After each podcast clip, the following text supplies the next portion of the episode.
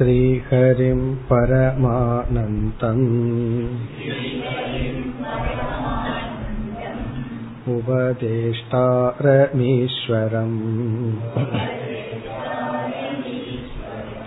வியாபகம் சர்வலோகானாம்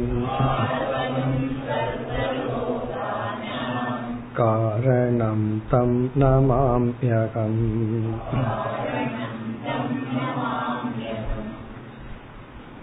நூற்றி 13வது ஸ்லோகம். சித்தம் யத் சர்வபூதாதி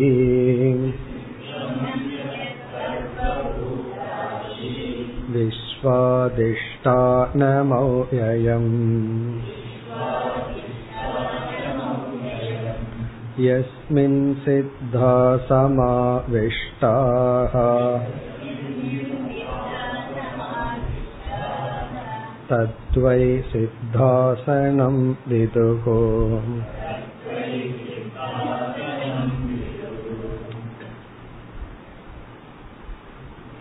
நிதித்தியாசகன்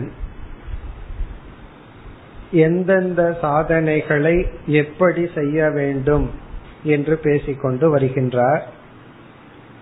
நிதித்தியாசகனுக்கு என்ன தேசத்தை தேர்ந்தெடுக்க வேண்டும் என்றால், சாதாரண தியானம் செய்பவன் விஜன தேசம் என்று சொல்வார்கள். மக்கள் இல்லாத இடத்தை பார்த்து தேர்ந்தெடுக்க வேண்டும். ஆனால் நிதித்தியாசகனுக்கு பிரம்மன் தான் தேசம். அவன் தான் பிரம்மன் என்று இருந்தால் எப்பொழுதும் யாரிடமும் அவன் இல்லை. பிறகு அடுத்ததாக காலத்தை பற்றி பேசினார். 6வது சாதனை காலம். தியானத்திற்கு கால நியமம் பேசப்பட்டுள்ளது.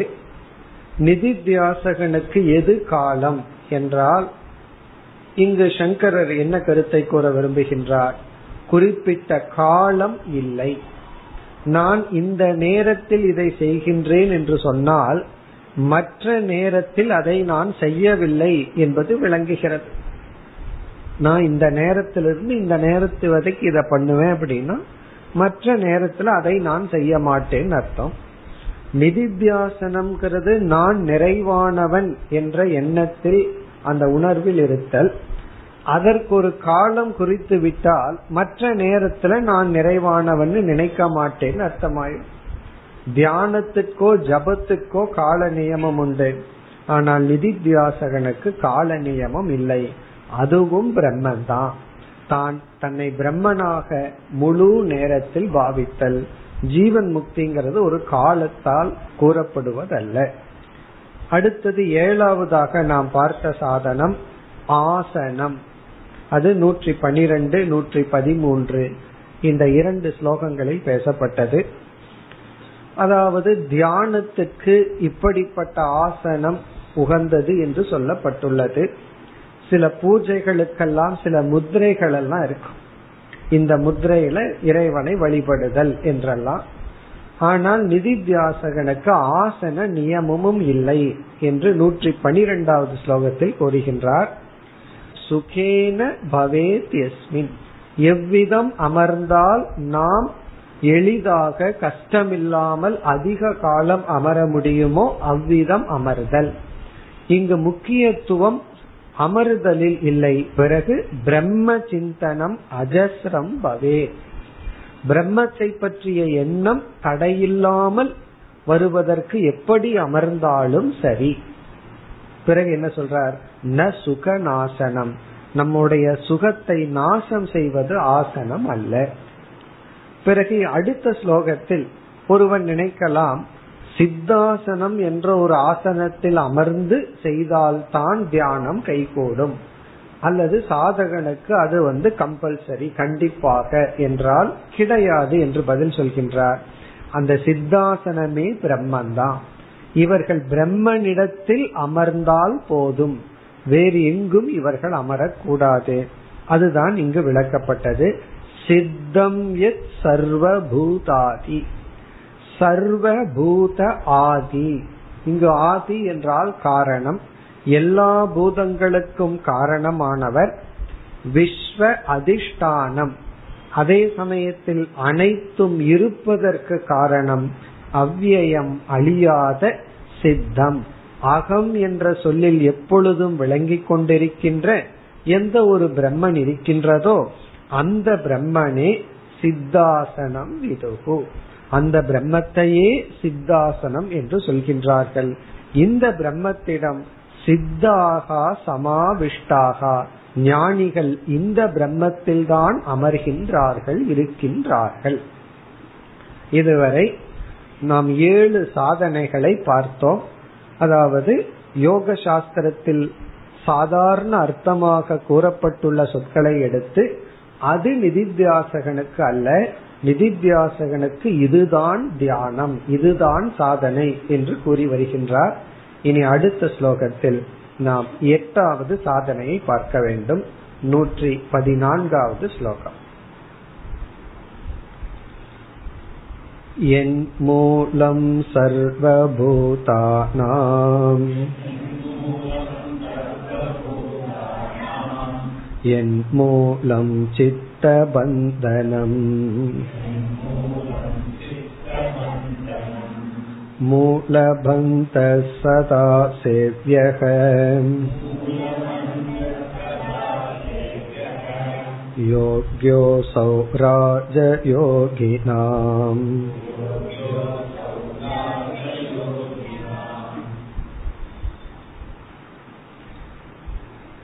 அடுத்து சங்கரர் எடுத்துக்கொண்ட சொல் மூலபந்தக. மூலபந்தக, மூலபந்தக என்பதற்கு 2 பொருள். ஒரு பொருள், எந்த ஒரு கஷ்டத்திற்கும் மூலமான காரணம் இருக்கும், மூல காரணம் என்று ஒன்று இருக்கும். அந்த மூல காரணத்தை நீக்க நாம் எடுத்துக்கொள்கின்ற செயல் அல்லது சாதனை, காரணத்தை நீக்குவதற்கான காரியத்தில் செயலில் ஈடுபடுதல். இப்போ ஒருவருக்கு தலை வலிச்சிட்டு இருக்கு. அவர் என்ன செய்கின்றார்? தலைவலிக்கான மாத்திரையை எடுத்துக்கிறார், வலி தெரியாம இருக்க. இவர் என்ன பண்ணியிருக்கார்? அந்த காரியத்தை அரெஸ்ட் பண்றதுக்கான செயல்ல ஈடுபட்டு இருக்கார். பிறகு கடைசியில கண்டுபிடிக்கிறார் கண்லதான் அவருக்கு ஏதோ ப்ராப்ளம் சொல்லி. அப்ப இவர் என்ன பண்றாரு? கண் டாக்டர் கிட்ட போறார். இப்ப கண் டாக்டர் கிட்ட போறது தலையில வலி அப்படின்னா அதற்கு தேன வைத்தியம் பார்க்கணும், கண்ணுக்கு எதுக்கு வைத்தியம் பார்க்கணும்னு நம்ம கேட்க மாட்டோம். காரணம் என்ன? அவர் அந்த மூல காரணத்தை நீக்கும் சாதனையில் ஈடுபடுகின்றார். அப்படி காரியத்துக்கு என்ன மூலம்னு பார்த்து அந்த மூலத்தை பந்தம், இங்கு பந்தம் அப்படின்னு சொன்ன நீக்குதல். மூல பந்தக என்றால் நம்முடைய கஷ்டத்திற்கான காரணம், மூலம்னா இங்கு காரணம், பந்தகன நீக்குதல், அந்த காரணத்தையே பந்தப்படுத்துதல். ஒரு காரியத்துக்கு எது மூலமா இருக்கோ அதை நீக்குகின்ற செயலில் ஈடுபடுதல்.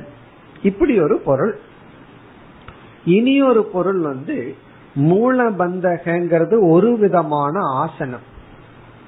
எப்படி சித்தாசனம்ங்கிறது ஒரு விதமான ஆசனம், பத்மாசனம் சித்தாசனம் அர்த்த பத்மாசனம் எல்லாம் சொல்றமே, அப்படி மூலபந்தகங்கிறது ஒரு விதமான ஆசனம். அது பத்மாசனத்தை போல அமர்ந்து செய்யக்கூடிய ஒரு ஆசனம்.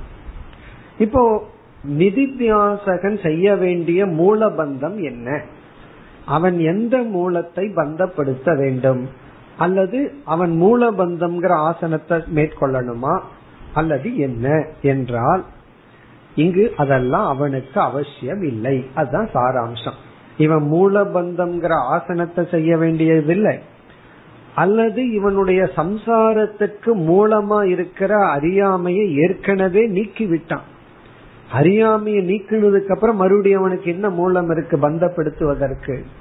பிறகு இவனுடைய பிரச்சனை என்னன்னா அஞ்ஞானம் அல்ல.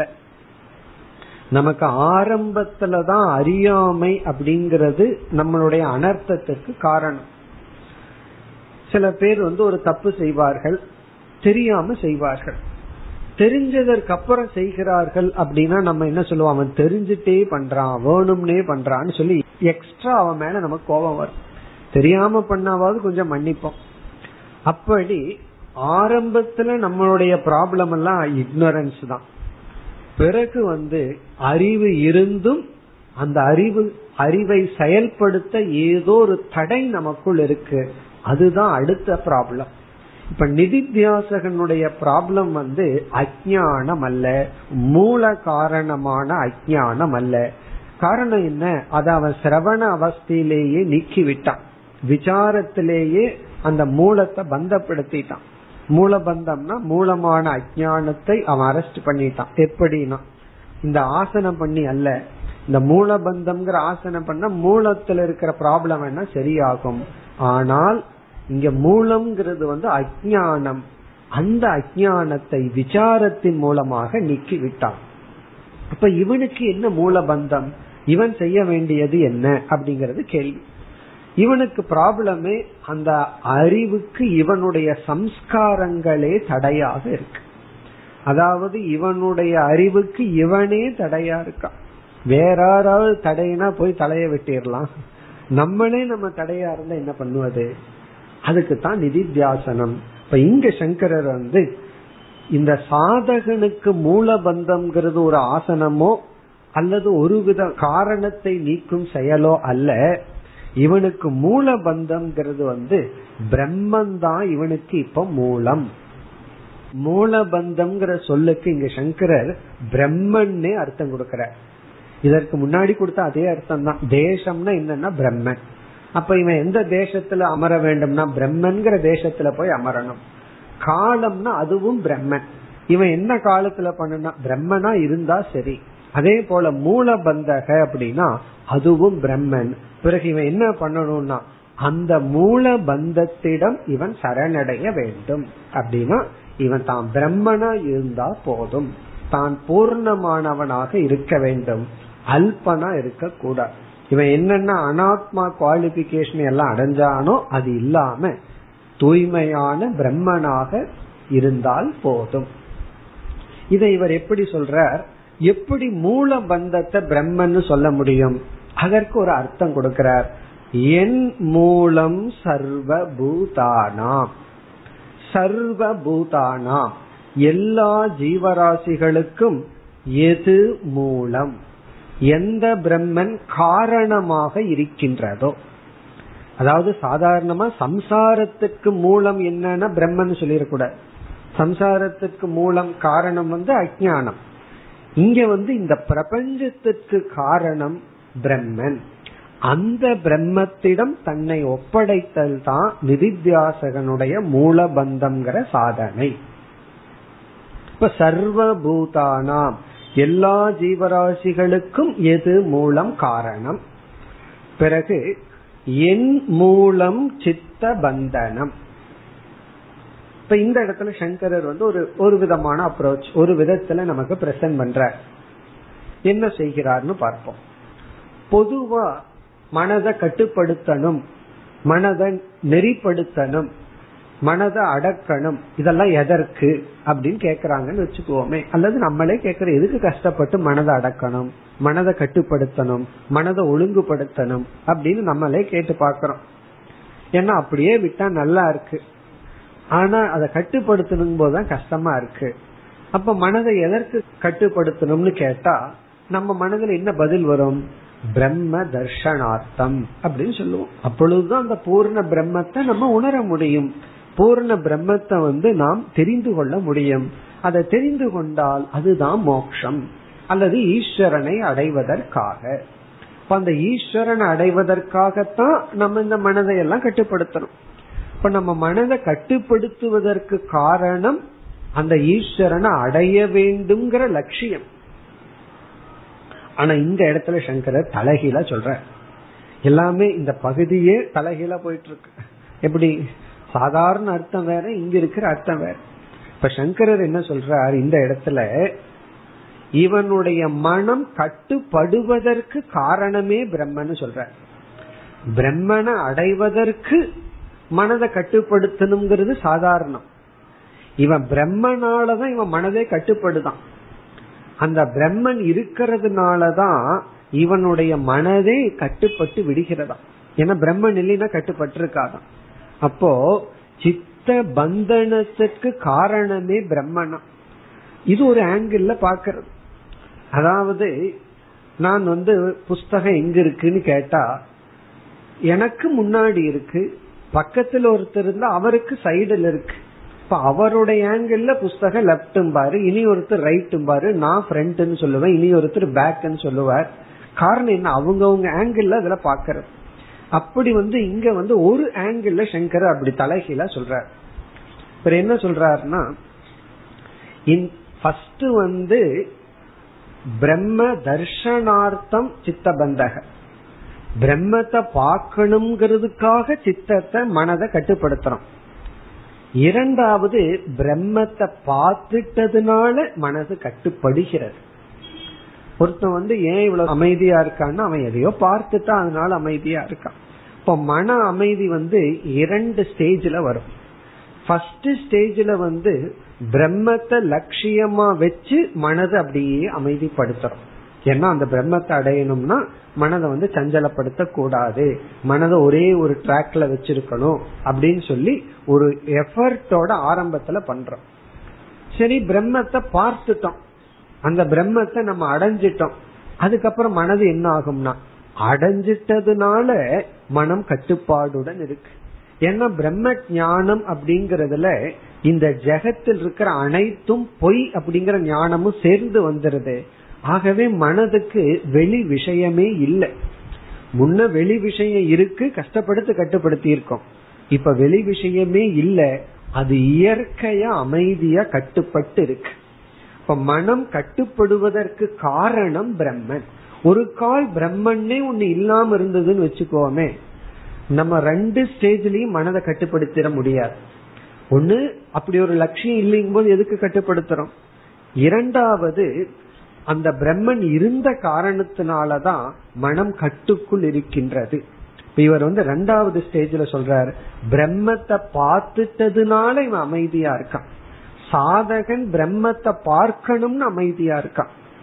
இது ரெண்டு பேர்த்திடம் ரெண்டு அமைதி இருக்கு. ஞானியும் அமைதியா இருக்கான், சாதகனும் அமைதியா இருக்கான். சாதகன் மனதை அமைதியா வச்சிருக்கிறான், காரணம் பிரம்மத்தை பார்க்கணுங்கிறதுக்காக. சித்தன் பிரம்மத்தை பார்த்துட்டதுனால அமைதியா வச்சிருக்கான். இப்ப ரெண்டு பேர்த்துக்கு என்ன வித்தியாசம்னா, ஒருவனுடைய அமைதி எஃபர்ட்லெஸ், ஒருவனுடைய அமைதியில எஃபர்ட் இருக்கு. இவன் ரொம்ப கஷ்டப்பட்டு பேசாம இருக்கான், இவன் இயற்கையா பேசாம இருக்கான். கஷ்டப்பட்டு அமைதியா வச்சிருக்கான், இவன் இயற்கையா சுபாவமா அமைதியா வச்சிருக்கான். இப்படி ஞானியினுடைய மனம் சுபாவமா அமைதியா இருக்கிறதுக்கு என்ன காரணம், பிரம்மன். அத அப்படி சொல்றாரு இங்க. இப்போ என் மூலம் சித்த பந்தனம், முதல் வரியில இரண்டாவது.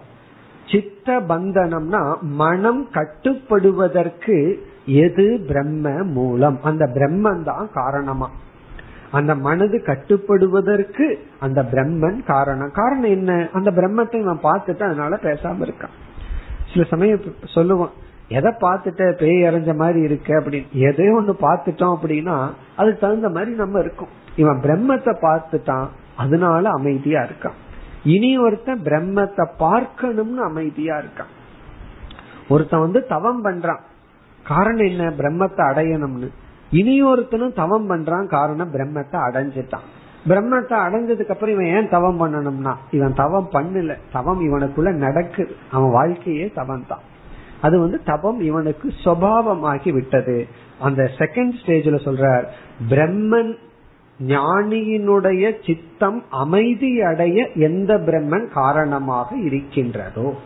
இப்ப என் மூலம் சித்த பந்தனம், மூல பந்தக, அதுதான் மூல பந்தக, தது மூல பந்தக, அதுதான் மூல பந்தம். அப்படின்னா அந்த பிரம்மன் தான் மூல பந்தம்.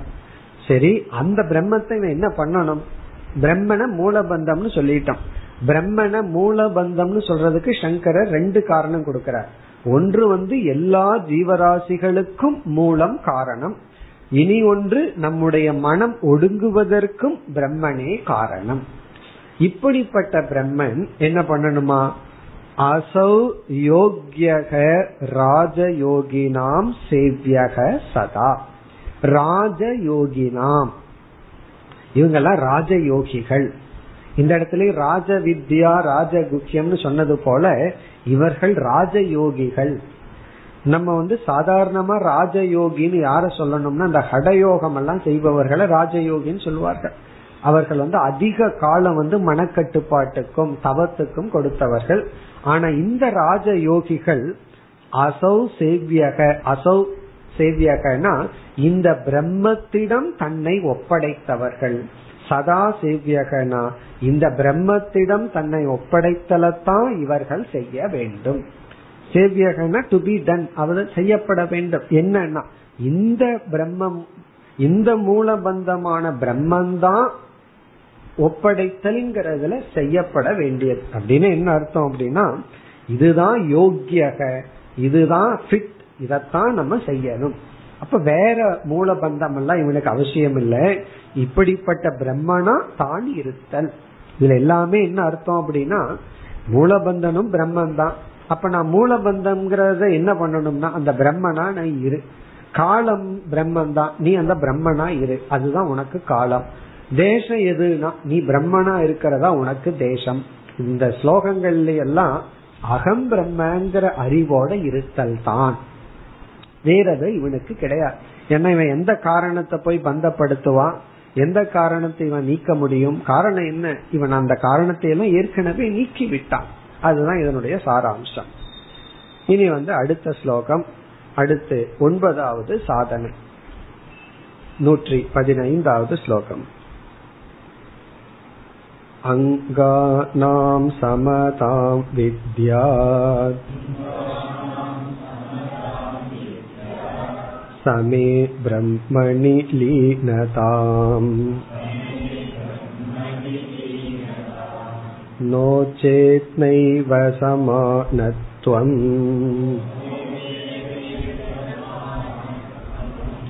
ரிஜத்வம் சுஷ்க வ்ருக்ஷவதே.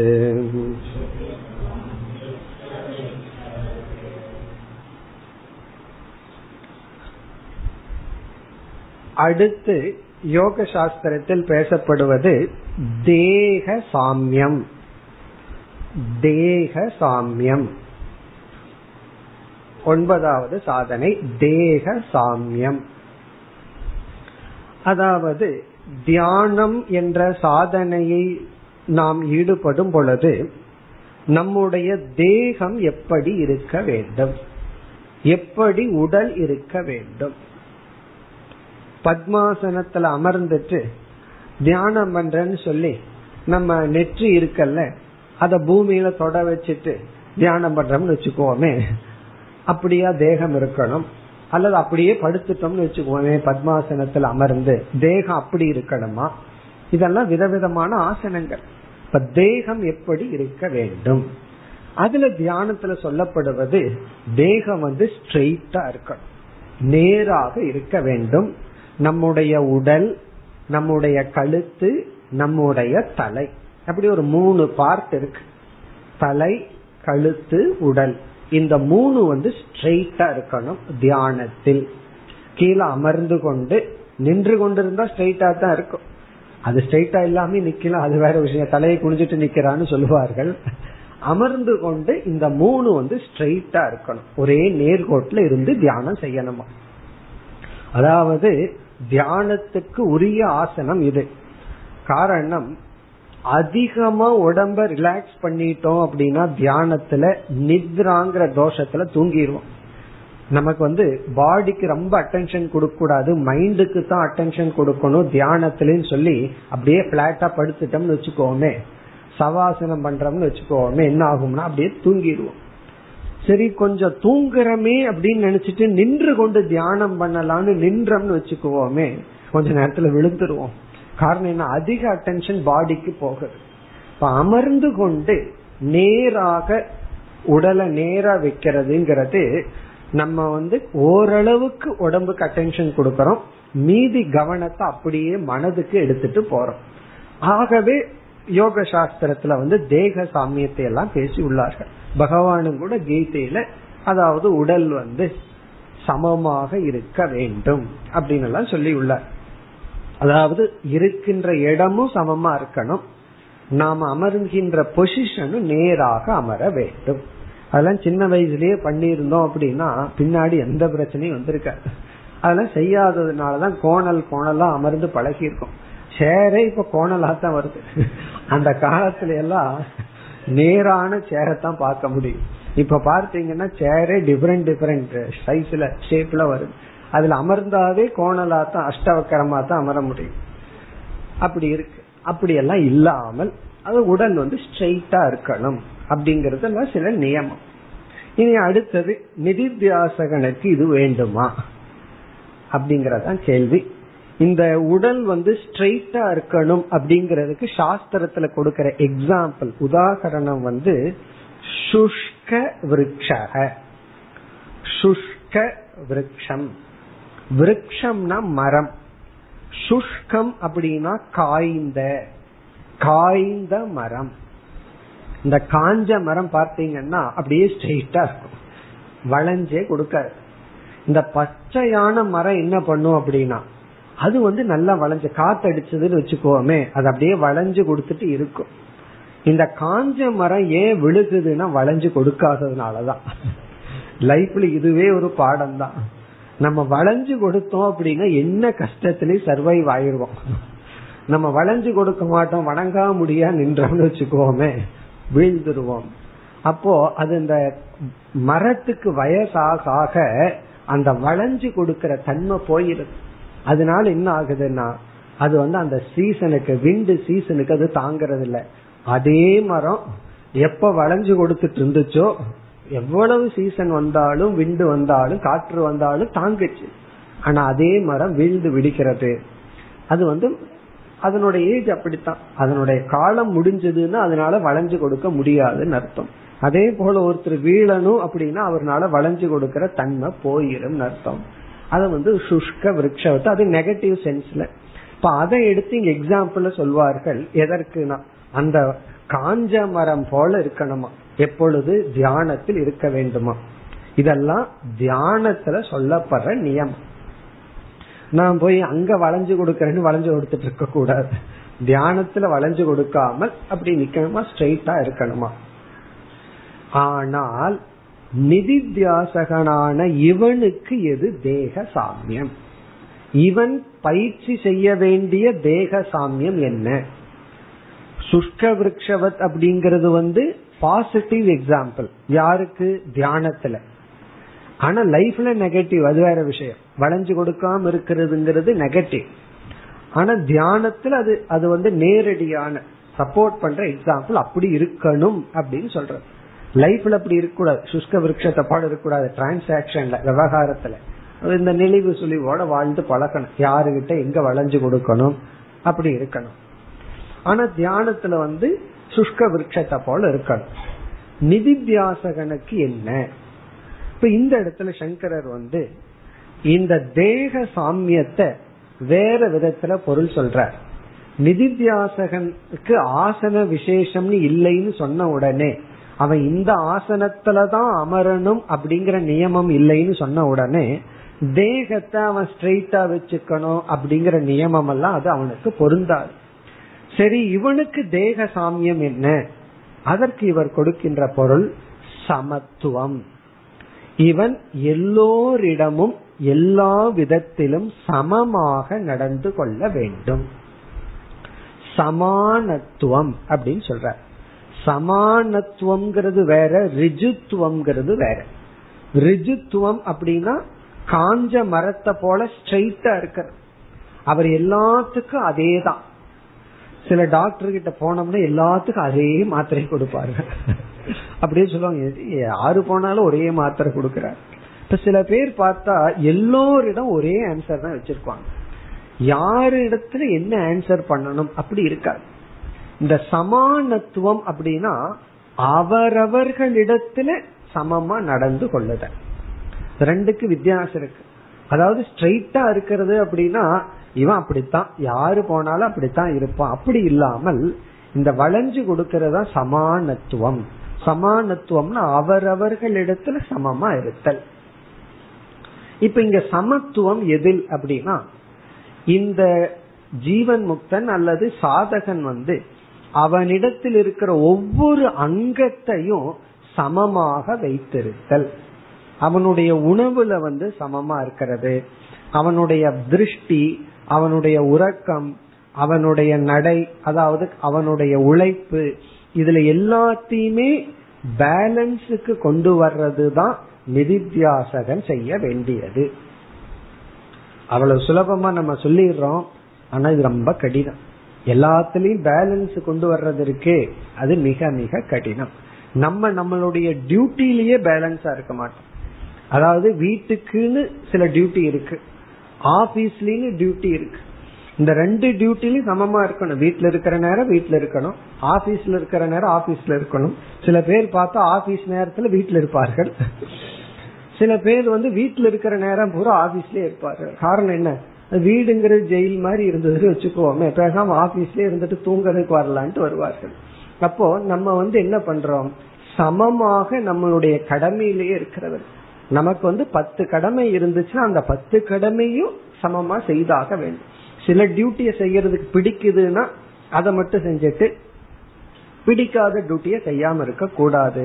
இப்ப இங்கு சமானத்துவம்ங்கிறது இவன் எல்லா அங்கங்களையும் சமமாக வைத்திருப்பான் அப்படின்னா, இவனுடைய கர்மேந்திரியம், ஞானேந்திரியம், மனம், சித்தம், புத்தி, இது எல்லாமே அளவுடன் பேலன்ஸ்டா இருக்கு. அதுதான் இவன் செய்ய வேண்டியது.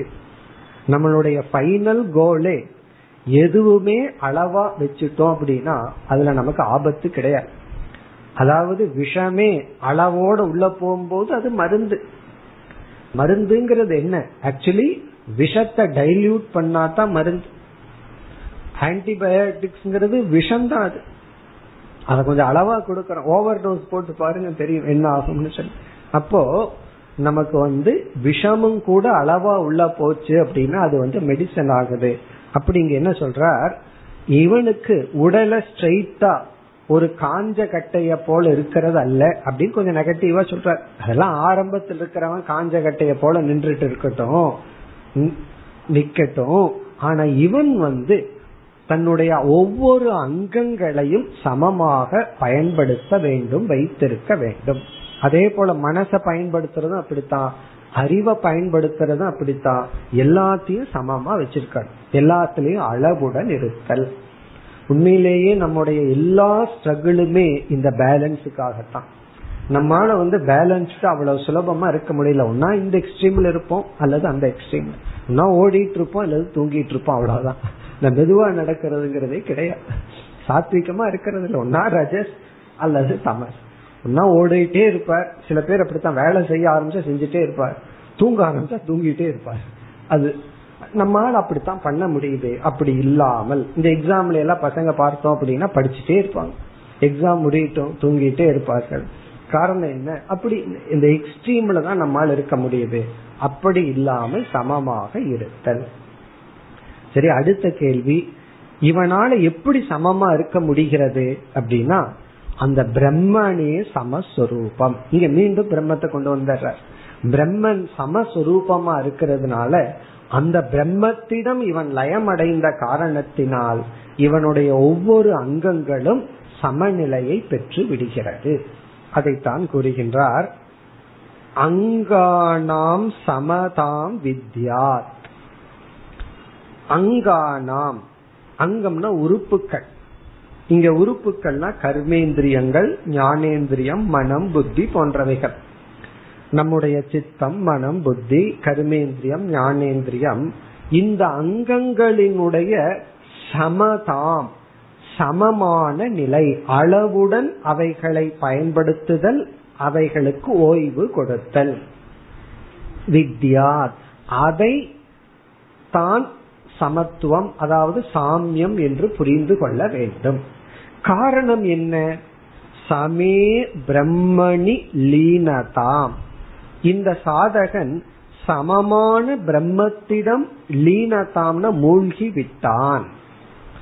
அப்படின்னா பிரம்மத்திடம் இவன் இருக்கின்றான். சமே பிரம்மனினா சமஸ்வரூபமான பிரம்மனிடத்தில் லீனதாம்ன ஒடுங்கிய அந்த பிரம்மத்திடம் ஒடுங்கிய இவனுடைய அங்கங்களினுடைய சமத்தை தெரிந்து, அதுதான் சமத்துவம், அதுதான் சமானத்துவம்.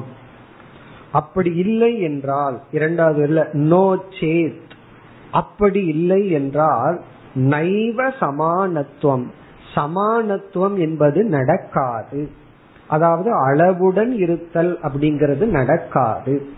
சமமான பிரம்மனிடத்தில் ஒடுங்கி அங்கங்களை சமமாக வைத்திருத்தல் தான் இங்க தேக சாமியம், அதுதான் செய்யப்பட வேண்டும்.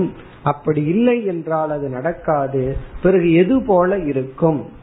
ரிஜித்துவம் சுஷ்க விரக்ஷவது, சுஷ்க விரக்ஷவத் என்றால் காஞ்ச மரத்தை போல ரிஜித்துவம் ஜஸ்ட் ஸ்ட்ரெயிட்டா மட்டும்தான் இருக்கும். அதாவது இவன் இப்படிப்பட்ட பிரம்மனிடத்தில் தன்னை ஒப்படைச்சா இவனுக்கு சமானத்துவம் கிடைக்கும். அப்படி பிரம்மனிடத்தில் தன்னை ஒப்படைக்கவில்லை என்றால் இவன் ஸ்ட்ரெயிட்டா இருக்க முடியும், அவ்வளவுதான். நிமிர்ந்து உட்கார முடியும், அதுக்கு மேல ஒன்னும் பண்ண முடியாதுன்னு அர்த்தம். அவ்வளவுதான் இவனால செய்ய முடியும். ரிஜித்துவம் ஏவ பவதி ந சமானத்துவம் அர்த்தம். இவனால ஸ்ட்ரெயிட்டா இருக்கலாம், ஆனால் எதை போல ஸ்ட்ரெயிட்டா இருக்கலாம்? காஞ்சகட்டைய போல ஸ்ட்ரெயிட்டா இருக்கலாம், ஆனால் இவனால சமானமா இருக்க முடியாது, சமத்துவத்துடன் இருக்க முடியாது. அப்ப உண்மையிலேயே வளைஞ்சு கொடுக்கறதா சமத்துவம்.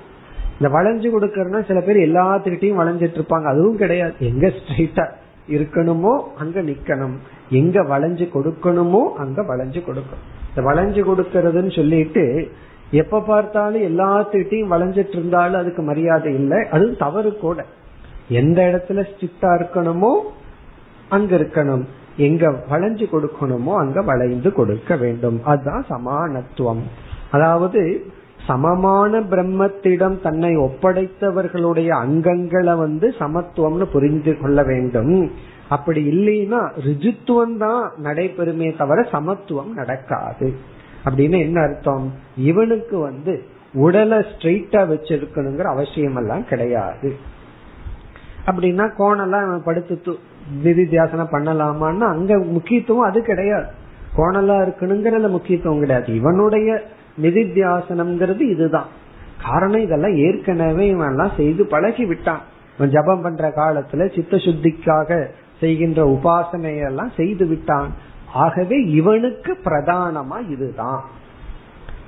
இனி அடுத்த சாதனை, இது தேக சாமியம். இனி அடுத்து 116வது ஸ்லோகம். திருஷ்டிம் ஞானமயீம் கிருத்வா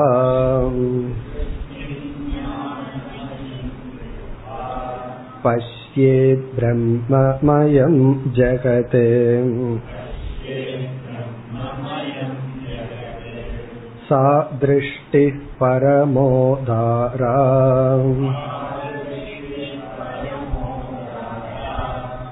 ந நாசாக்ரவலோகினீ.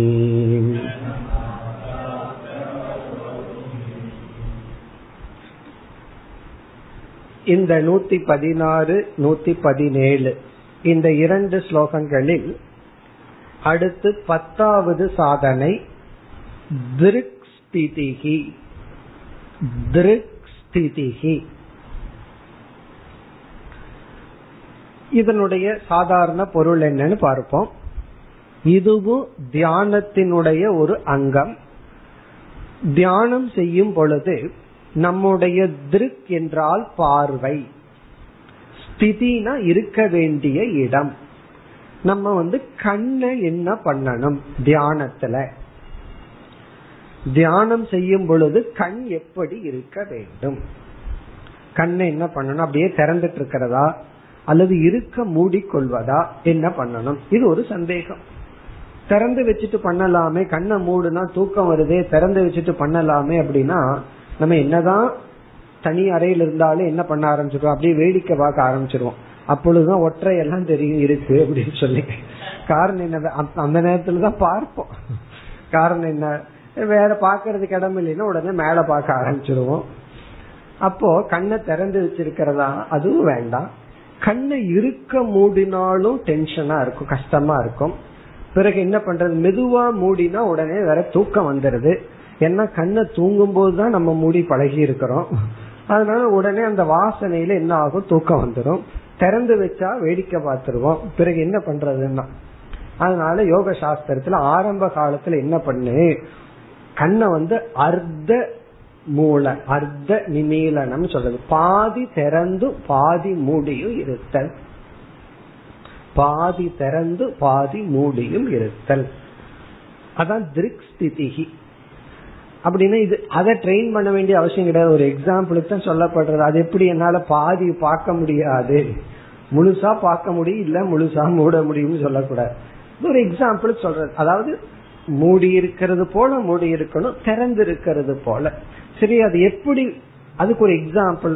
அதுக்கு தான் சாஸ்திரத்துல இந்த மூக்கு நுனிய பார்க்க ஆரம்பிச்சோம்னா நம்மளுடைய கண்கள் எப்படி அப்படியே குறுகி வரும், வெளி விஷயத்திலிருந்து வரும். அது போல கொண்டு வந்து பிறகு கண்ணுக்கு எதுவும் தெரியக்கூடாது, ஆனா கண் திறந்திருக்கணும். அதுதான் கண்டிஷன். சில பேர் தூங்கும் போது பார்த்தா கண் திறந்திருக்கும், ஆனா எதையும் பார்க்க மாட்டார்கள். அதே போல தியானத்துல கண்ணு திறந்திருக்கணும், ஆனா கண் எதையும் பார்க்க கூடாது. அது போல அதுக்கு ஒரு எக்ஸாம்பிள் என்ன சொல்வார்கள், மூக்கு நுனி அல்லது புருவத்தினுடைய மத்தியம். இதுல கண்ணினுடைய திருஷ்டிய கொண்டு வந்துட்டு பிறகு அதை பார்த்துட்டு இருக்க கூடாது. அது ஒரு எக்ஸாம்பிள். அதனாலதான் பகவான் அந்த இடத்துல ஒரு இவங்கிற வார்த்தையை சேர்த்தனும்னால சங்கரர் சொல்லுவார்.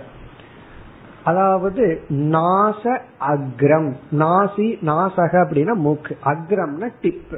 இந்த மூக்கு நுனிய பார்க்க ஆரம்பிச்சோம் அப்படின்னா எப்படி நம்மளுடைய கண் பார்வை வெளியிருந்து நம்ம இடத்துல வருது, அந்த ஸ்டேஜ்ல கொண்டு வந்து அங்க நம்ம மூக்கையும் பார்க்க கூடாது, புருவத்தையும் பார்க்க கூடாது, கண்ணை பாதி மூடியும் மூடாதது போல வச்சிருக்கணும். இதனுடைய அர்த்தம், இந்த சாதகன் கண்ணை திறந்து உலகத்தை அந்த நேரத்துல பார்க்க கூடாது. அவன் பார்த்தான் அப்படின்னா தியானம் பண்ண மாட்டான். இப்ப அந்த நேரத்துல இவன் பார்க்க கூடாது. அதே சமயத்துல தூங்கவும் கூடாது. தூங்காம கண்ணையும் பயன்படுத்தாம இவன் இருக்க வேண்டும். இதெல்லாம் யோக சாஸ்திரத்துல ஆரம்பத்தில் இருக்கிற சாதகன் செய்ய வேண்டியது.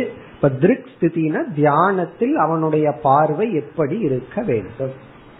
இனி இவனுக்கு என்ன திருக் ஸ்திதி, இங்க ஜஸ்ட் ஆப்போசிட்டா சொல்ற, இவன் கண்ணை திறந்து பார்த்துட்டே இருக்கணுமா, அதுதான் திருக் ஸ்திதியா. எப்படி பார்க்கணும்னா அதை இங்கு குறிப்பிடுகின்றார். இப்ப இவனை பொறுத்த வரைக்கும் கண்ணை மூட வேண்டிய அவசியம் கிடையாது. இவன் கண்ணை திறந்து இந்த உலகத்தை பார்க்கணும். ஆரம்பத்துல தமகன்னு சொல்லி இத பார்க்கணும், இத பார்க்க கூடாதுன்னு சொல்லுவோம். அதற்கு பிறகு ஞான நிஷ்டை அடையும் பொழுது பார்க்க கூடாத பொருள்ங்கிறது ஒண்ணு கிடையாது. காரணம் என்ன, இவன் அதை எப்படி பார்க்க வேண்டும், அதுதான் இங்க பாயிண்ட். இவன் அந்த பொருளை எப்படி, இவனுக்கு அந்த பொருள் தெரிய வேண்டும், எப்படி அவன் இந்த பொருளை பார்க்க வேண்டும். அழகான ஸ்லோகம், திருஷ்டிம் ஞானமயீம் கிருத்வா. திருஷ்டி அப்படின்னா இவனுடைய பார்வை, ஞானமயீம் கிருத்வா ஞானமயமாக ஆக்கி, இவனுடைய பார்வையை ஞானமயமாக ஆக்கி, கிருத்துவான செய்து, ஞானமயமாக செய்து. சரி, இவன் ஞானமயமா செய்து அவன் எதை பார்ப்பான், ஜெகத் பஷ்யேத், ஜெகத்தை பார்க்க வேண்டும். இவன் அந்த உலகத்தை பார்க்கணுமா, எப்படி ஞானமயமா இவனுடைய திருஷ்டிய மாத்திட்டான்னா இந்த உலகத்தை எப்படி இவன் பார்க்கணும், உலகமா பார்க்கணுமா, பிரம்மமயம், பிரம்மமயமாக இந்த உலகத்தை பார்க்க வேண்டும். அப்ப இவன் என்ன பண்ணணும்னா கண்ணை மூடக்கூடாதான். இப்ப சாஸ்திரத்துல இந்த உலகத்தை பார்க்காத, கண்ணை நம்பாதே அப்படி எல்லாம் சொல்லி அது உன்னை ஏமாத்தும், இப்படி எல்லாம் கொஞ்சம் எச்சரிக்கை எல்லாம் விட்டு, அதனால நீ இதை பார்க்காத இப்படி எல்லாம் சொல்லி, இப்ப என்னன்னா நீ உலகத்தை பாரு, ஆனா எப்படி பார்க்கணுமா, பிரம்மமயம், பார்க்கிறதெல்லாம் பிரம்மனாக பார்க்க வேண்டும். அவனுக்கு அந்த இடத்துல இது தர்மம் இது அதர்மம், இது தவறு இது சரி அப்படிங்கறதெல்லாம் கிடையாது. பார்க்கிறதெல்லாம் இவனுக்கு பிரம்மனாக தெரியும். அப்படி பிரம்மமயமா பார்க்கணும்னா உன்னுடைய விஷனை எப்படி கன்வெர்ட் பண்ணணும்னா ஞானமயீம் கிருத்வா, ஞானமயமாக உன்னுடைய பார்வையை மாற்றி. நீங்க என்ன சொல்ற, இந்த சாதகன் இந்த உலகத்தை பார்க்க வேண்டும். இந்த ஸ்டேஜ் வரும் பொழுதுதான் நம்ம முக்தன் ஆகிறோம். காரணம் என்னன்னா உலகத்துல எந்த பொருளுமே இவனுக்கு மோகத்தை உற்பத்தி செய்யாது, எந்த பொருளுமே பயத்தை உற்பத்தி செய்யாது, எந்த பொருளுமே இவனுக்கு சஞ்சலத்தை கொடுக்காது. காரணம் என்ன, பார்க்கிறதெல்லாம் பிரம்மமயமாக பார்க்கின்றான். இத ஆரம்பத்திலேயே அவசரப்பட்டு நான் பிரம்மமயமா பார்க்கிறேன்னு பாத்திரக்கூடாது, பிறகு அது மோகமயமா மாறிடும். ஆரம்பத்துல சமக தமக கண் பார்க்க கூடாது. இந்த குரங்கு பொம்மை பார்த்திருப்போம், ஒண்ணு காதை அடைச்சிட்டு இருக்கும், ஒண்ணு வாயை அடைச்சிட்டு இருக்கும், ஒண்ணு கண்ணை மூடிட்டு இருக்கும். மகாத்மா காந்தி அதை வச்சிருப்பாரு எப்பவுமே. அதனுடைய அர்த்தம் என்னன்னா தவறானதை பார்க்காத, தவறானதை கேட்காத, தவறானதை பேசாதன்னு சொல்லு. இது எது வரைக்கும்னா இந்த உலகத்துல தவறுன்னு பார்க்கிற புத்தி இருக்கிற வரைக்கும். என்னைக்கு ஞானமயம் நம்முடைய திருஷ்டி ஆகுதோ அப்பொழுது பிரம்மமயம், எதுவுமே எல்லோருமே பிரம்மந்தான். அதாவது இங்க நம்ம தெரிந்து கொள்ள வேண்டியது என்னன்னா, கண் ஒரு பொருளை ஜஸ்ட் போட்டோ பிடிக்கிற மாதிரி பிடிக்குது. நம்ம கேமரா என்ன பண்ணுது, ஒரு ஆல்டரும் பண்ணாது, இருக்கிறத அப்படியே போட்டோ பிடிக்கும். அதனாலதான் பெயிண்டிங்க்கும் போட்டோகிராஃபுக்கு உள்ள டிஃபரன்ஸ பத்தி சொல்லும் பொழுது என்ன சொல்லுவார்கள், போட்டோகிராஃப்ல நமக்கு சாய்ஸ் கிடையாது, இருக்கிறத அப்படியே அந்த போட்டோ காட்டும். பெயிண்டிங் நம்ம சாய்ஸ், நம்ம இருக்கிறபடி இல்லாதது அங்க வரையலாம், என்ன வேணாலும் நம்மளுடைய மென்டல் ப்ரொஜெக்ஷன். அதே போல கண் அப்படிங்கறது ஒரு கேமரா மாதிரி, அது இருக்கிறத காட்டுது. பெயிண்டிங்கிறது அதை நம்ம பார்க்கிற விதம், நம்ம அதை எப்படி பார்க்கிறோம் அப்படிங்கறதா. ஒருத்தனை கண்ணு காட்டுது, ஒருத்தன் பிரம்மனா பாக்கிறான், ஒருத்தன் நமக்கு சோகத்தை கொடுக்க வந்த மனுஷனா பாக்கிறான், அல்லது துக்க ஹேதுவா பார்க்கிறான். அப்போ இங்க நம்மளுடைய திருஷ்டி, கண்ணு நமக்கு துக்கத்துக்கு காரணமே அல்ல. கண்ணுக்கு பின்னாடி இருக்கிற நம்மளுடைய விஷன், பார்வை பொருள்படுத்துது. அத சங்கரர் ஞானமயீன் கிருத்வா, அது ஞானமயமாக ஆக்கி. ஞானமயம்னு என்ன அர்த்தம், அகம் பிரம்ம. சாஸ்திரத்துல எந்த அறிவை கொண்டு வந்தோமோ அந்த அறிவுடன் பார், அந்த அறிவுடன் இந்த உலகத்தை பார்க்க வேண்டும். அறிவு இல்லாம இந்த உலகத்தை பார்த்தோம் அப்படின்னா இந்த உலகம் நமக்குள்ள எல்லா பாசிட்டிவ் நெகட்டிவ் ஃபீலிங்ஸ கொடுக்கும். ஒரு பொருள் நெகட்டிவ் ஃபீலிங் கொடுக்கும், ஒரு பொருள் பாசிட்டிவ் ஃபீலிங் கொடுக்கும். ஆனா அறிவுடன் பார்த்தா ஒரே ஒரு ஃபீலிங், பிரம்மமயம், எல்லாமே பிரம்மமயம். அப்படி சொல்லி சங்கரர் சொல்றார், சா திருஷ்டிஹி பரமா உதாரா. இந்த விஷன், இந்த திருஷ்டி, பார்வைதான் உதாரா. உதாரானா ஹையஸ்ட், மேலானது. பரமா அப்படின்னா லிமிட்லெஸ், மிக உயர்ந்த மேலான விஷன், பார்த்தல். இந்த உலகத்தை பிரம்மமாக பார்த்தல். சர்வம் பிரம்மமயம் எல்லாம் பாடி வச்சிருக்காங்கல்ல, சிவமயம் விஷ்ணுமயம் எல்லாம் சொல்றமல்ல, அப்படி பார்த்தல். பரமா உதாரானா மிக மிக மேலான திருஷ்டி, மேலான விஷன். இப்போ ஒரு ஸ்டேஜுக்கு மேல இந்த உலகத்தை நம்ம துறக்க வேண்டாம், உலகத்தை கண்டு ஓடி போக வேண்டாம். பிறகு இந்த உலகமே பிரம்மன், இந்த உலகத்தை பிரம்மமயமாக பார்க்கின்றோம். அந்த இடத்துல விவாகம் கிடையாது, இது பார்க்க கூடியது, இது பார்க்க கூடாதது, இது உண்ணக்கூடியது, இது சாப்பிட கூடாதது, அப்படி எல்லாம் கிடையாது. காரணம் என்ன, எல்லாமே பிரம்மமயம். அதனாலதான் புத்தருடைய வாழ்க்கையில அவர் எப்படி மரணம் அடைந்தார்ங்கிறதுக்கு எத்தனையோ கதை இருக்கு. அதுல ஒரு கதை, இதுல எது உண்மைன்னு யாருக்கும் தெரியாது, ஒரு கதை அவர் மீன் சாப்பிடும் பொழுது அந்த முள் அவர் குத்தி இறந்தாராம். இது எந்த அளவுக்கு உண்மையோ அப்படி ஒரு புஸ்தகம். அதுல ஒரு கேள்வி, அவர் ஏன் மீன் சாப்பிட்டார்? புத்தர் என்ன செய்தாராம், கடைசி காலத்துல ரொம்ப பேர் தன் பின்னாடி வந்துட்டாங்கன்னு அதுவே சிரமமாயி ஓடி போயிட்டாராம். யாரிடமிருந்து, எல்லா உலகத்திடம் இருந்து. அதுக்கப்புறம் அடையாளம் தெரியாம அப்படியே சஞ்சரிச்சிட்டு இருந்தார். பசியில ஒருவர் தூக்கி எறிந்த உணவை எடுத்து சாப்பிட்டு அதுல இறந்தார்னு சொல்வார். அப்போ ஒரு ஞானியா இருப்பவருக்கு நியமம் எல்லாம் இருக்கேன்னா அது ஞானத்திற்கு முன், ஞான நிஷ்டை அடைந்ததற்கு பிறகு எந்த நியமமும் கிடையாது. காரணம் என்ன? எல்லாம் பிரம்மமயம். அதனால நான் நாளையிலிருந்து மீன் சாப்பிட ஆரம்பிச்சேன். அது பிரம்மமயம் தானே. சில பேர் சொல்லுவார்கள், நான் முட்டையை மட்டும் சாப்பிடுவேன், சில பேர் ஆடு மட்டும் சாப்பிடுவேன், மீதியை சாப்பிட மாட்டேன் அப்படின்னு. இதெல்லாம் கடைசி நிலையில் இருப்பவர்களுக்கு எதுவும் கிடையாது. ஆனால் ஆரம்ப நிலையில் இருக்கிறவங்களுக்கு எல்லா சாதனைகளும் பொருந்தும். பிறகு எந்த சாதனை இவனுக்கு இல்லை அத சொல்ற, அதை நெகேட் பண்றார். ந நாச அக்ர அவலோகினி, நாசாக்ர அவலோகினி. நாச அப்படின்னா மூக்கு, அக்ரம்னா நுனி, அவலோகினா மூக்கினுடைய நுனியை பார்த்தல் என்கின்ற திருஷ்டி இவனுக்கு பொருந்தாது. இவன் அதையெல்லாம் பார்த்துட்டு இருக்க வேண்டாம். மூக்கினுடைய நுனிய பாக்கிறதெல்லாம் இவனுக்கு கிடையாது. காரணம் என்னவன் எல்லாத்தையும் பிரம்மனா பார்க்கிறான், போய் மூக்கினுடைய நுனிய பார்த்துட்டு இருக்க வேண்டிய அவசியம் கிடையாது. அதோட ஒரு கிண்டலா சங்கரர் சொல்றார், இவன் போய் மூக்க நுனிய பார்த்துட்டு இருக்க வேண்டாம், இவன் இந்த உலகத்தை பிரம்மனா பார்த்தா போதும். சரி, யாரு மூக்கு நுனிய பார்க்கணும்னா ஆரம்பத்தில் இருக்கின்ற சாதகர்கள். அவர்கள் அங்க மூக்கு நுனிய பாக்கிறதுல குறிக்கோள் அல்ல. அது பகவான் ஸ்வங்கிற வார்த்தை அங்க பயன்படுத்தி இருக்கார் கீதையில. இல்லைன்னா யாரு மூக்கின்னு சந்தேகம் வந்துடும்.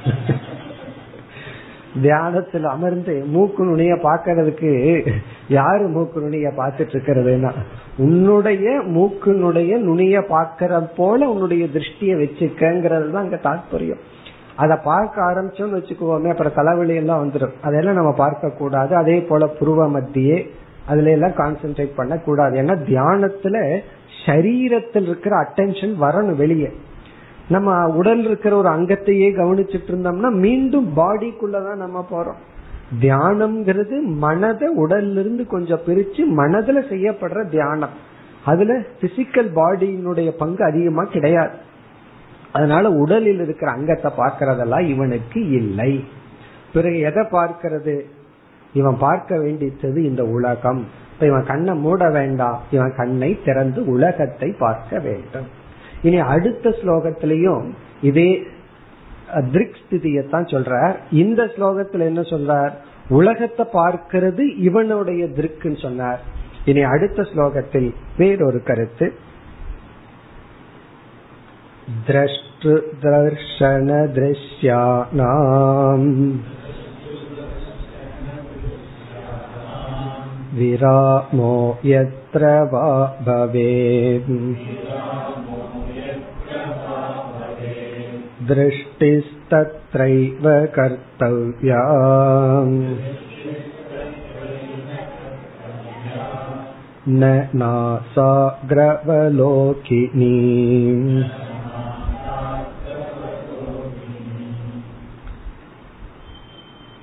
இந்த ஸ்லோகத்தில் திருக்ஸ்திதிக்கு வேறொரு அர்த்தம் கொடுக்கிறார். சென்ற ஸ்லோகத்துல இவனுடைய பார்வை ஞானமயமாக்கி உலகத்தை பிரம்மனா பார்க்கணும்னார். இங்கு அந்த பிரம்மத்தை உலகத்தை பிரம்மனா பார்க்கணும்னு சொன்னார். இந்த இடத்துல பிரம்மத்தை பார்த்தல், பிரம்மத்தை பார்க்கிறதுல இவனுடைய முயற்சி எடுக்கணும்ங்கிறார். மூக்கினுடைய நுனிய பார்க்கறதுல முயற்சி இருக்க கூடாது, பிரம்மத்தை பார்க்கிறதுல இவனுடைய முயற்சி. சென்ற ஸ்லோகத்துல உலகத்தை பிரம்மனாக பார்த்தல், ரெண்டுக்கும் அதிக வித்தியாசம் எல்லாம் வித்தியாசம் இருக்கு. இந்த உலகத்தை பிரம்மனா பார்க்கிறது, இந்த உலகத்தை பாரு, உலகத்தை பார்த்து கண்ணை மூடிக்கொள்ளாதேன்னு சொன்னார்.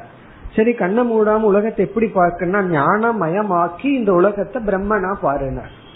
இந்த ஸ்லோகத்துல உலகத்துக்கே இவர் வரல, அந்த பிரம்மத்தை நீ பார்க்கிறது தான் உன்னுடைய லட்சியம், உடலினுடைய ஒரு அங்கத்தை நீ பார்க்கிறது லட்சியம் அல்ல. அந்த பிரம்மத்தை நோக்கி உன்னுடைய விஷன் இருக்கட்டும். அந்த பிரம்மத்தை புரிஞ்சுக்கிறதுக்கான, அந்த பிரம்மத்திடம் உன்னுடைய விஷன் இருக்கட்டும். உலகத்தை பிரம்மனா பாருங்கிறது சென்ற ஸ்லோகம். பிரம்மத்தை பார்த்தல் இவனுடைய திருஷ்டி. ஒரு சாதகன் கேக்குறான், என்னுடைய பார்வையை எங்க வைக்கிட்டுனா பிரம்மனிடம் வை. அதான் இந்த ஸ்லோகம். சென்ற ஸ்லோகத்துல உலகத்தில் பிரம்மத்தை பார், உலகத்தை பாரு, பிரம்மனா பார். இங்க பிரம்மனை நீ பார்க்க வேண்டும். அந்த பிரம்மன் எப்படிப்பட்டது அதை வர்ணிக்கிறார். இப்படிப்பட்ட பிரம்மனை பார்த்தல் தான் திருக்ஸ்திதிகி. இப்ப உன்னுடைய விஷன் டுவர்ட்ஸ் பிரம்மன், பிரம்மனை நோக்கி இருக்கட்டும். சென்ற ஸ்லோகத்துல உலகத்தை நோக்கி இருக்கட்டும், ஆனா அந்த உலகத்தை பிரம்மனா பார். இந்த ஸ்லோகத்தை உன்னுடைய விஷன் பிரம்மத்தை நோக்கி இருக்கட்டும். அந்த பிரம்மன் எப்படிப்பட்ட சுரூபம் அதைத்தான் இங்கு வர்ணிக்கின்றார். நாம் அடுத்த வகுப்பில் பார்ப்போம். ஓம் பூர்ணமதః பூர்ணமிதம் பூர்ணாத் பூர்ணமுதச்யதே பூர்ணஸ்ய பூர்ணமாதாய பூர்ணமேவாவசிஷ்யதே. ஓம் சாந்தி சாந்தி சாந்தி.